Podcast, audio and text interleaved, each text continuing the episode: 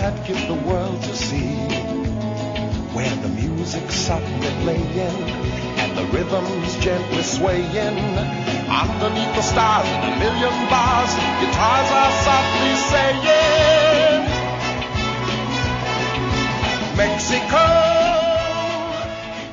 There you are, for those of you who just uh, tune in for that uh, particular 15 seconds.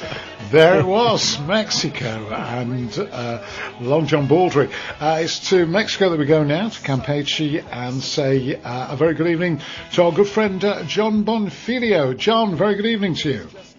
Good evening, Martin. Now, just harking back to last week uh, when you were talking about uh, Chile's new leader, uh, Gabriel Boric.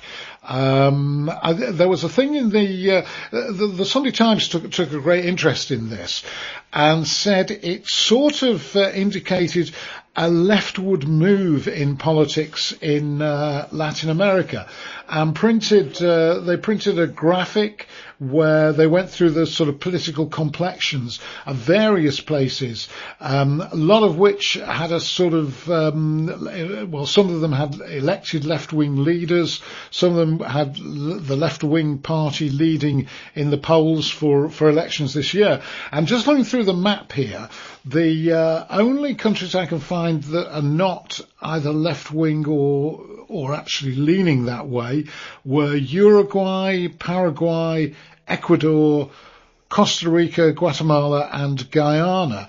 Um, and they, they, they were basically said they're all moving in the same sort of direction as Chile, who, um, I suppose he's been called South America's first woke president.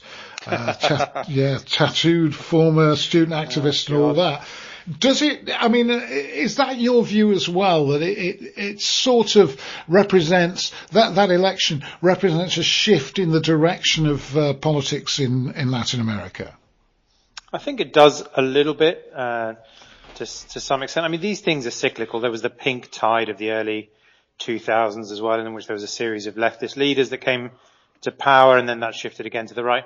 I think I think two things really. One is it's important to distinguish um, between a, a, traditional left, say a progressive left, and also totalitarian regime. So I, don't think you can just say that there is, you know, a, a leftward uh, tendency in um, in in Latin America, and also the fact that I think you need to separate away from states which have currently autocratic, um, you know, uh, leaders, the likes of Venezuela, Nicaragua, to some extent Cuba, that would be seen as leftist, but also if Jair Bolsonaro had his way, uh, you know, he'd, he'd, do the same in a rightward sense in, in Brazil.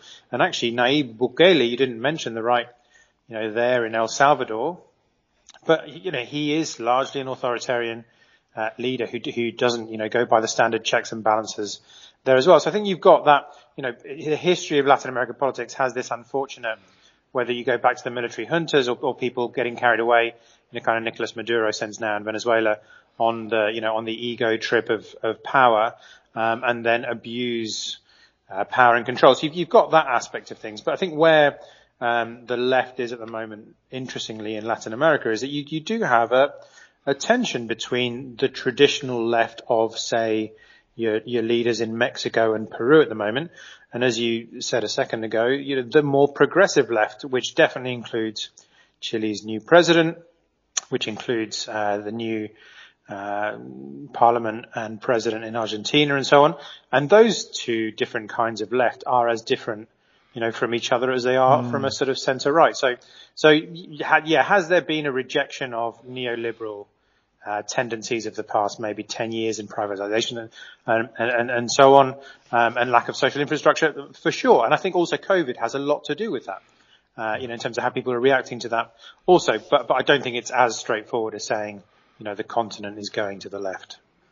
It's interesting your analysis there because the Sunday Times said exactly the same thing. It said here COVID, COVID-19 has been a driving factor in the latest political shift as one of its consequences, rising poverty, uh, sways voters towards those who pledge uh, social spending uh, increases. So that more or less uh, what you were saying, uh, saying as That's well. lucky. Yeah, it is, isn't it? It shows you bang on the button. Uh, now you've got a, a very bizarre uh, spy story for us. Tell us that one. We do like a spy story on your Yes. uh, subterfuge story on your program, Martin. Nuclear secrets. Yeah, you may have remembered. I mean, your listeners may have remembered this bizarre story from uh, last autumn, where the, this couple uh, who lived in Washington and Annapolis, Jonathan and Diana Toebbe, were arrested of selling technology uh, around, you know, basically technology based around how nuclear reactors worked to to a foreign power. But that foreign power was was unrevealed. We never knew which one it was. And it turns out that this guy, Jonathan Toebbe, had been stealing secrets or documents, uh, classified documents from the US Navy Yard in Washington for years. And then two years ago approached this foreign government. Um, and it was revealed yesterday as being, surprise, surprise, Brazil that he approached. Turns out that the couple didn't think, you know, they thought that it was morally uh, uncouth to sell secrets to aggressive foreign powers like a China or a or a Russia uh, or an Iran, but they were okay with selling it to a sort of semi-friendly foreign power that maybe had an interest in, you know, in developing their own nuclear uh, nuclear technology. And Brazil's been trying to develop nuclear technology since 1978 and is currently developing a fleet of nuclear submarines in association with France. So they figured that this was kind of, you know, maybe it was just about okay. Know, maybe they could sleep at night if they sold the nuclear nuclear secrets to Brazil. But what was really interesting about it was that they actually wrote a letter to the Brazilian intelligence um, offering to sell these nuclear secrets, and, and uh, Brazilian intelligence were obviously a little bit sort of, a, oh wow, this is interesting. Immediately referred it to the FBI, um, who instigated a plan to start negotiating with uh, with Jonathan and and uh, and Diana. And at one point. Um, there's uh, there's reports of the fact that Jonathan was suspicious that the person who was negotiating them with a, with them was perhaps not who he might have been. So um, they agreed for um, a sign to be held up in a Brazilian diplomatic office in, in Washington in order to to prove that um, that the person was who was negotiating with them was real. At which point, uh, the Brazilian government had to become complicit in this because the U.S. authorities, the FBI, had to go back to Brazil and say, "Look, we need you."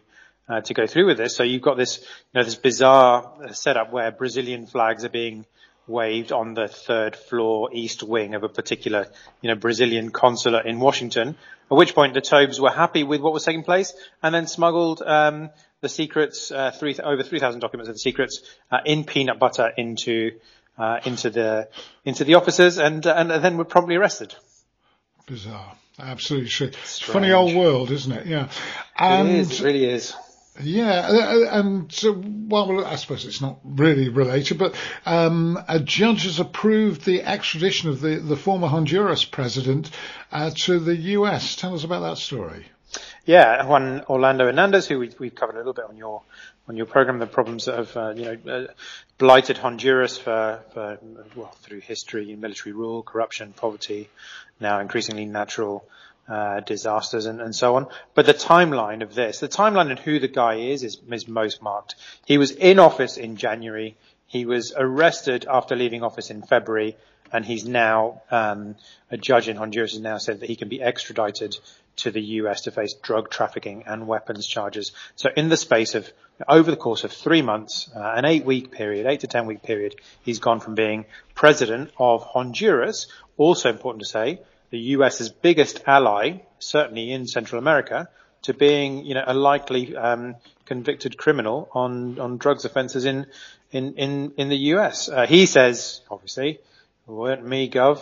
Uh, this is. Uh, he's being stood up for this. Uh, people seeking revenge, and it's politically motivated, and and so on. But you know, uh, his brother is currently serving life in a Miami prison for also for for drug tra- trafficking offences. Um, so this is really only likely to go one way, and it's not with Juan Orlando Hernandez seeing much of, you know, the dawn sunlight uh, over the coast of, you know, rising over the coast of the Atlantic anytime soon. Yeah, absolutely not. Um, and just finally, um, we talk about a lot, uh, Canelo Alvarez, um, loads of headlines.